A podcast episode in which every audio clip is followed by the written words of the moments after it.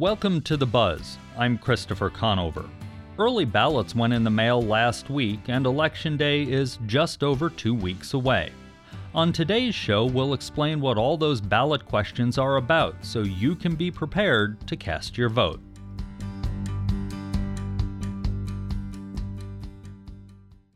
Let's start with some of the statewide propositions. First, Proposition 125. Across the country, state retirement systems are in danger of failure. Two years ago, Arizona made changes to the retirement system for police and firefighters. Proposition 125 would make changes to the state retirement plans for corrections officers and elected officials as part of a continued effort to stabilize the pension system. A yes vote will change annual benefit increases for those employees to a cost of living formula tied to inflation instead of the current investment performance model. A no vote would keep the plan as is. Next up, Proposition 126. This measure would prevent the legislature or any local government from imposing a tax on a service based industry like haircuts, childcare, or real estate transactions. The proposal also prevents an increase in any existing service tax. The idea was placed on the ballot through the Citizens Initiative process and the efforts of the Arizona Association of Realtors.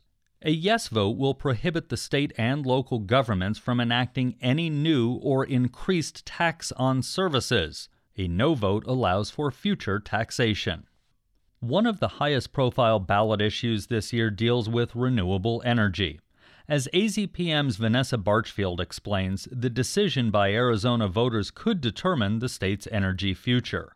Proposition 127 would amend the state constitution and require energy utilities, including Tucson Electric Power, to get half of their electricity from renewable sources like wind and solar by the year 2030. Now, Arizona already has a renewable energy standard. It says that 15% of energy needs to come from renewables by the year 2025. Former Corporation Commissioner Kris Mayes volunteers with Clean Energy for a Healthy Arizona, the group that's pushing for Prop 127. She says the current standard, which she co authored in the mid 2000s, was a good start. But we are now following far behind our neighbors. California's governor, Jerry Brown, signed a law last month that will move the state to 100% renewable energy by 2045. Mayes says she sees renewable energy as a major tool for job creation, and with its abundant sunshine, Arizona has the potential to be generating large amounts of solar power. On the other hand, if the state doesn't make progress, she says we'll lose out on jobs and economic development. Major corporations like Google Google and Amazon, uh, Microsoft, they are all creating internal renewable energy requirements.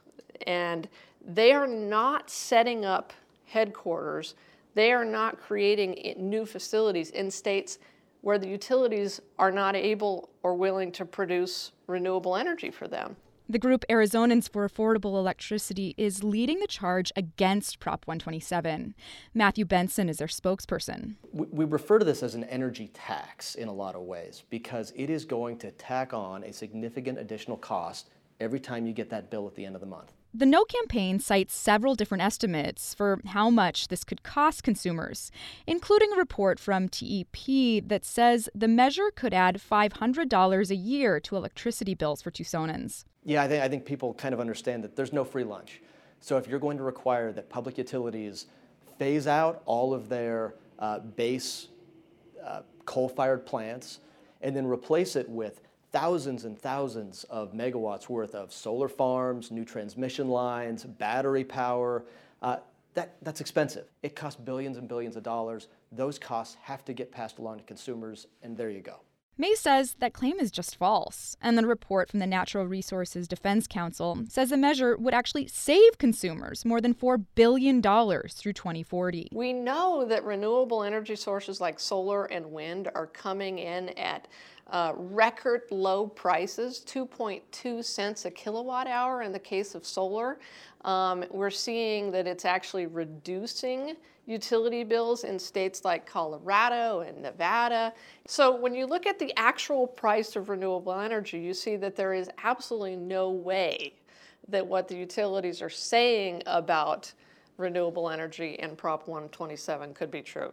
The No One 127 campaign also says the proposition would lead to the inevitable closure of the Navajo Generating Station. That's the country's largest nuclear power plant, and it's located about 50 miles west of Phoenix. Uh, the initiative basically makes Palo Verde uneconomical to operate. Mayes says there's nothing in the measure that would lead to the plant's closure. Arizona Public Service, or APS, co owns the plant with six other utilities across the Southwest. Mayes says that means APS doesn't have the authority to close the plant. That nuclear power plant is going to stay there. It's going to live out its useful life. The campaigns are also trading barbs over funding. Matthew Benson says Prop 127 is being bankrolled by San Francisco based billionaire Tom Steyer, who's a major backer of progressive candidates and measures. This is not an Arizona idea supported by Arizonans. Uh, this is a California idea that is brought to us by a California billionaire. I am grateful that someone is helping us to fight APS and to fight the forces that have refused to allow us to do more clean energy in Arizona. Arizona utilities don't support the measure. APS is the largest utility in the state. Its parent company, Pinnacle West, poured millions of dollars into trying to keep the measure off November's ballot, unsuccessfully, and the company is now pumping money into the no campaign. TEP is also bankrolling a group that's fighting the proposition. Mayes says APS has also spent millions of dollars influencing the Arizona Corporation Commission, which regulates utilities. And those commissioners have basically done what APS wanted them to do. Um, they have stopped the progress of renewable energy and clean energy in the state. Arizona Public Service is an Arizona company. They've been here for over a century. Uh, and they're going to be here after the election to deal with the, the, the ramifications, whatever, whatever may come. The one point that both campaigns can agree on is that Proposition 127 will fundamentally change the course of Arizona's electricity future. They just have very different ideas about what that means. I'm Vanessa Barchfield, reporting for The Buzz. To get a broader perspective on Proposition 127, we spoke with Joshua Rhodes, a research associate at the Energy Institute at the University of Texas at Austin. I started by asking him what makes Prop 127 so unique. So, what makes this unique is that it's an actual constitutional amendment. There have been plenty of other RPSs or renewable portfolio standards that have been passed in, in multiple states around the, the country, including you know Texas and California and Colorado and, and the like but most of them are either you know they, they come from executive orders or they come from you know laws passed by legislature or they even come from some regulatory bodies that have set those in motion. And there have been a few other states that have tried to do constitutional amendments but i don't think any others have been successful in that. And so that, that kind of sets this one aside. If this one passes i think it might be the first constitutional amendment renewable portfolio standard the fight against Prop 127 is, in Arizona is largely financed by the Arizona Public Service, which is the state's largest utility. Why do utilities oppose these standards? Well, it will require them to do more and do different than they possibly would have um, before. And the utilities, the public service commissions, all of these uh, bodies, you know, they they're there to make sure that the power's on, that, that it's reliable, and I mean, introducing large amounts of wind and solar could make their job a little harder. It doesn't make it impossible, but it could make their job a little harder. And so they may, um, you know, want to push back against that type of thing. Having looked at these across the country, proponents here say this will create tons of jobs, especially in the solar industry. Opponents say it will dramatically increase Arizonans' electricity bills. Who's right? That's a good question. So, particularly in the construction phase with solar, you will get a lot of jobs. There are a lot of jobs that come out when building these. There's not so many jobs that stay kind of long term. So the maintenance associated with uh, solar farms is not is not near as many jobs as the construction, the building of the solar farm. Now these will be stretched out. So the construction of these would be stretched out over multiple years. So you'd see you know these jobs being staged. It's not all built in year one. Things like wind, they have jobs that tend to stick around a little longer because wind farms have moving parts, and there there tend to be more jobs per megawatt that stick around long term. A lot of the you know assumptions that go into uh, the various models, I think I saw anywhere from people are estimating that it will reduce bills or maybe increase them by you know a few dollars to all the way up to two thousand some odd dollars per year. Predicting that future is is really hard. I would probably pay more attention to the models that you can actually see the underlying analysis of so you can see the results. These shouldn't be that complicated. Can you talk about the role of natural gas in terms of driving down demand for coal and other things? And are those changes that are taking place without a push for renewables? So are these efforts really even necessary? Since fracking has come along, the you know the price of domestic natural gas has just plummeted. Actually, just a couple months ago, the U.S. became a net gas exporter for the first time since 1957. I mean, we have so much gas and the price is so low right now that it's just cheaper to generate electricity from gas than it is coal. A lot of coal plants are retiring just for the fact that they're old. They're being replaced with gas because you can build gas for about a third of the cost. It's twice as efficient, and it, you know the fuel's about the same cost, and it's flexible, which also comes in handy when you've got a bunch of renewables on the grid. Although you know it has um, diminishing returns. You know every time a gas plant replaces a coal plant, carbon emissions goes down, but gas still does produce emissions, and so we can only get so far with gas. So if we want to go further, we either need to employ some kind of you know carbon capture technologies, or we need to employ um, technologies that don't produce uh, CO2 when they make electricity. We're talking with Dr. Joshua Rhodes, an energy researcher at the University of Texas at Austin.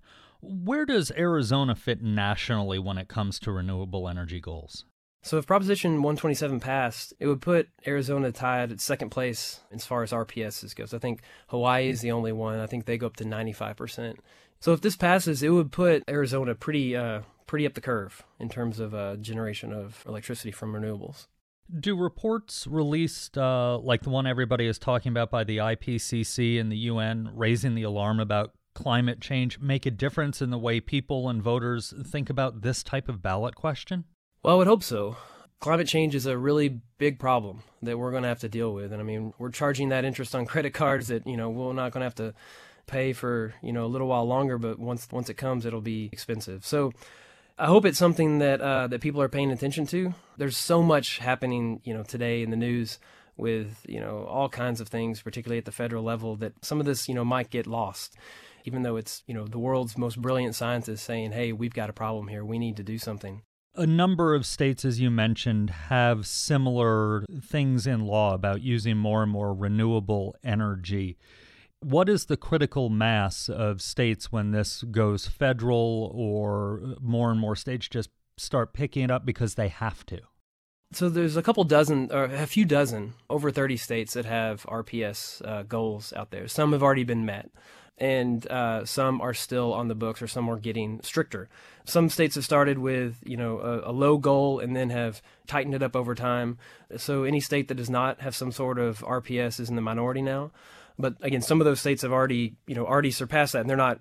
There's no mandates to go any further and some states where even where the mandates have not gone any further, they're continuing to build because society wants it. A lot of corporations these days are driving renewable uh, investment, so they're wanting you know to say we run on 100% renewable energy, or this product is created or built with renewable energy, and so you know those kinds of you know values that are being injected into the system are also having measurable impact. So it's not just states driving this, really. We're seeing a lot of the private sector driving it, and I don't know that we'll see any federal driving of it anytime soon. The governor recently admitted that he signed a bill passed by the legislature this year that would essentially gut 127 if it passes. Is that surprising? You know, it's not surprising that a bill like that would have been put through. So I believe, if I'm correct, it, it basically stipulates that if a utility does not meet the requirements put out by Proposition 127, that they would have a very minimal fine of some sort, maybe just a few thousand or a few hundred dollars. But the interesting part here is that, you know, while a, a law like that might stand for an RPS that was either just a, a regulatory construct or was a, uh, a regular law passed, I think if it becomes part of the Arizona Constitution, I think I would think that would open it up to to quite a bit of court challenging. I think it'd be probably really easy to challenge. I mean, I'm not a lawyer, but courts are you know there to interpret the law, and if that is you know part of the law and a particular part of the Constitution, I imagine that type of law could be easily overturned, and it probably would be challenged almost immediately if 127 passes. So, are there any downsides to this type of a proposal when it comes to the technology side? One of the downsides with um, RPSs or renewable portfolio standards is it, it can limit you in the technologies that we've got. If we're really serious about trying to fight climate change, which is, you know, at, at its core what these things are about, we might want to consider broadening the scope of what technologies are available. So, like what California did a little while ago, their their more recent law is just carbon-free electricity, not specifically renewables. Now, it may turn out that that becomes just renewables, but you know, allowing things like either nuclear or carbon capture technologies can give a few more tools in the toolbox that might make it a little bit easier to meet those goals. That was Joshua Rhodes, a research associate at the Energy Institute at the University of Texas at Austin. This week, we're exploring the statewide and local ballot propositions Southern Arizona voters will decide on in a couple of weeks. Proposition 306 would make changes to the Citizens Clean Election Commission, an independent, nonpartisan oversight board created by voters. The Commission provides public funding for qualifying candidates and enforces campaign finance law. Currently, the Commission is independent, meaning it does not answer to the governor or legislature. Prop 306 would prohibit candidates from transferring public funds to a political party or organization and would put the Commission's rulemaking under the authority of a council appointed by the governor. Proponents argue it will keep public money out of party politics. Opponents argue, however, it will weaken the authority and independence of the Clean Elections Commission. A yes vote would put the Clean Elections Commission rulemaking authority under the regulatory oversight of the Governor's Council and prohibit candidates from transferring public funds to political parties or politically driven organizations. A no vote would leave the Commission's independent authority as is and allow the Commission to determine whether publicly funded candidates can transfer those funds to political parties or organizations. Another high profile ballot initiative, 305, deals with empowerment scholarships or vouchers. We talked to Hank Stephenson, formerly education reporter for the Arizona Daily Star, now with Yellow Sheet. I started with a simple question What is Prop 305? So the legislature two years ago uh, sent a bill through there signed by Doug Ducey that would have expanded our empowerment scholarship accounts. Uh, they're essentially vouchers uh, for private schools. If, if you want to send your kid to a private school or even homeschool them, you can apply to uh, get a debit card essentially that uh, the state puts money onto. And the idea is you're not putting your kids into public schools, but you're still paying taxes as if you did. So you should get some kind of a rebate to use as you see fit, essentially, as long as it's for educational purposes. So we've had this program for a long time. The only people who are allowed into it, there's kind of these subcategories. Uh, you've got Native American students living on a reservation, you've got military families, and it started with disabled kids because they couldn't get the education that they deserved at a lot of their neighborhood schools. So the legislature last year basically said now anyone can apply for an empowerment scholarship account, a voucher essentially and the governor signed it. And there's a process by which voters can actually collect signatures and force a referendum on any law signed by the governor. So that's what they did. It was a heck of a feat to be able to go out and get these signatures in a very short order. Uh, it was kind of the middle of summer. It was hot. It was mostly volunteer done, but they forced a up or down vote on this law. So if you like empowerment scholarship accounts and want to see them expanded, you want to vote yes on the law to put the law in place. If you don't like them, you want to vote no against the law. So, what happens if the majority of voters vote no and the law comes off the books? Can the legislature just go back and pass it again? So there's some discussion about this. We've also got what's called the Voter Protection Act. You'll remember this was put in place after uh, we voted for medical marijuana several times, and legislature just ignored that vote. So basically, the legislature can't undo anything that the voters approve. But because this is voting no, did the voters approve anything or did they reject it? The general consensus seems to be that the Voter Protection Act won't apply to a no vote on this, and that the legislature will be free to come back and do the exact same thing next year and the exact same thing the year after that. We saw Doug Ducey get asked about this at, at a recent debate here at AZPM And he said, essentially, if I understood it right, he said, uh, you know, I'm a fan of these vouchers, of these empowerment scholarship accounts, and I want to see them expanded. Uh, I don't think he answered directly, yeah, if this is voted down, I'm going to sign a new bill next year, but there's going to be a push for that to happen, certainly. Some conservative groups are now starting to advise, I don't want to say their members, but people who listen to them to vote against it. Why would conservative groups who support the empowerment scholarships, the vouchers, want it to fail? I think that they read the writing on the wall in large part. They're looking at this and saying, "We're going to get creamed." You know, I don't I haven't heard from anybody in quite a long time who thinks this is this is going to be a competitive campaign. It's going to fail most likely. We've seen weirder things happen, but all the predictors are saying that this is going to go down. So I think that's part of it just, you know, not wanting to be out front of something that's going to fail. And I think part of it is they don't want to spend the money on mounting a campaign against this there's been very little money put into it. There are really only a handful of people, and I've talked to a lot of the Republican lawmakers who voted for this law are now saying, you know, now that it's on the ballot, I don't want to approve it. And some of them are trying to say kind of the inverse of that, the Voter Protection Act, that if it is approved at the ballot, then maybe it is voter protected, meaning that the legislature can't get in there and change things very easily. I think that's kind of a smokescreen. I think people are realizing it's going to fail and nobody wants to be advocating for a failing proposition. And one of the things they could change if it's approved is it has a cap of 30,000 students a year on it, even though the scholarships would be available to all students. The application process would be available to all students. 30,000 kids a year could get it that number could be easily changed by the legislature. Yeah, and the original version of the bill did not have that cap in it. And then they, you know, kind of at the last minute, through some uh, maneuvering to get votes and some amendments, they said, okay, we'll cap it. We'll only have a certain amount, meaning anybody can apply, but, you know, only this many we're giving out. And it, it grows each year until it kind of hits a, a firm limit in a couple of years. But as soon as that happened, there were people saying, okay, you know, now we got to work on removing that cap. The fact is, right now we're not even hitting the cap. So they're going to have to grow pretty quickly to hit that cap and people will argue that these are not vouchers. And I guess, you know, it, that argument is in some ways correct. It doesn't specifically pay for your education at a school, and in a lot of cases, the amount that you're getting from the voucher does not match the cost that, it's, that it costs to send your kid to a private school.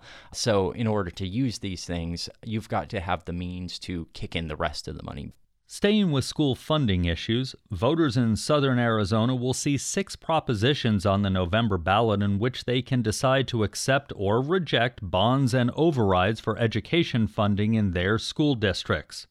Manny Valenzuela has run the Sahuarita School District for the past nine years. He says homeowners and business leaders alike are talking about education spending more than usual and looking at bonds and overrides in a new light. I hear a real willingness to invest a significant amount of money toward this service called public education. But Superintendent Valenzuela says he can also understand why some voters would rather see school districts tighten their spending further. It's an additional cost which we're very sensitive to locally. Uh, and I'm certainly sensitive to that every time we ask our community to invest additional dollars out of their pocket. Locally, voters in Tucson and Pima County will have a say on several ballot issues. Proposition 463 has been billed by Pima County as the Fix Our Roads Plan. Voters are being asked to pass a $430 million bond that would be split according to population of communities within the county. Pima County Administrator Chuck Huckelberry says everyone complains about the area's terrible roads. He says Prop 463 is a chance to fix that. The alternative is to continue to do what we've been doing for the last uh, few years, and that's kind of a pay as you go repair program, which means that it will take decades to catch up. It's a long term fix, and so it requires basically a fairly significant capital investment. But proponents of Prop 463 argue that if the county had really been fixing the roads a little at a time, there would be no problem with the condition of county roads. Realtor John Backer says the county has money, it just needs to be appropriated better. 70% of our roads are in poor and failing condition. That didn't happen overnight. It took decades of neglect from our administrator and board of supervisors for us to be in this position. We've got a $1.3 billion annual budget, and all that it would take is a very measly amount out of that total to prevent us from being in this situation again. If Proposition 463 passes, Tucson's share of the $430 million would be the largest at around $200 million. If voters pass Proposition 407 in November, they're giving the city of Tucson the go ahead on a $225 million bond package aimed primarily at fixing and upgrading most of Tucson's parks. Parks Director Brent Dennis says funding parks is a well defined obligation of the city. If you look at the charter for the city of Tucson, there are three primary responsibilities. Those include public safety, streets and roadways, and the third is parks. The money will build things like new splash pads, shade structures, and playgrounds. It also lists irrigation and lighting upgrades among possible projects. Prop 407 also has connections in the name, which refers to things like bicycle and pedestrian improvements as well as linear parks. Officials say the proposition works within existing bond capacity and will not raise property taxes. Finally, Proposition 408 would change the Tucson City Charter. It would move elections for the mayor and council from odd numbered years to even numbered years. The state legislature has tried to force Tucson to do this in the past, but courts have ruled it's up to city voters to make the change. A yes vote would approve this change, which would mean the terms of the current mayor and council would be extended one year so that elections could be held in 2020 instead of 2019. A no vote will leave the election schedule as is during odd numbered years. And that's the buzz for this week. If you missed some of the ballot initiatives or want a reference as you cast your vote, find all the information from today's show on our website, azpm.org. You can subscribe to our show wherever you get your podcasts, just search for The Buzz Arizona. Ariana Brocious produced and edited the show. Tony Perkins, Nancy Montoya, Nick O'Gara, and Vanessa Barchfield contributed to the reporting. Jim Blackwood is our production engineer, Andrea Kelly is the news director and our music is by Enter the Haggis. I'm Christopher Conover. Thanks for listening.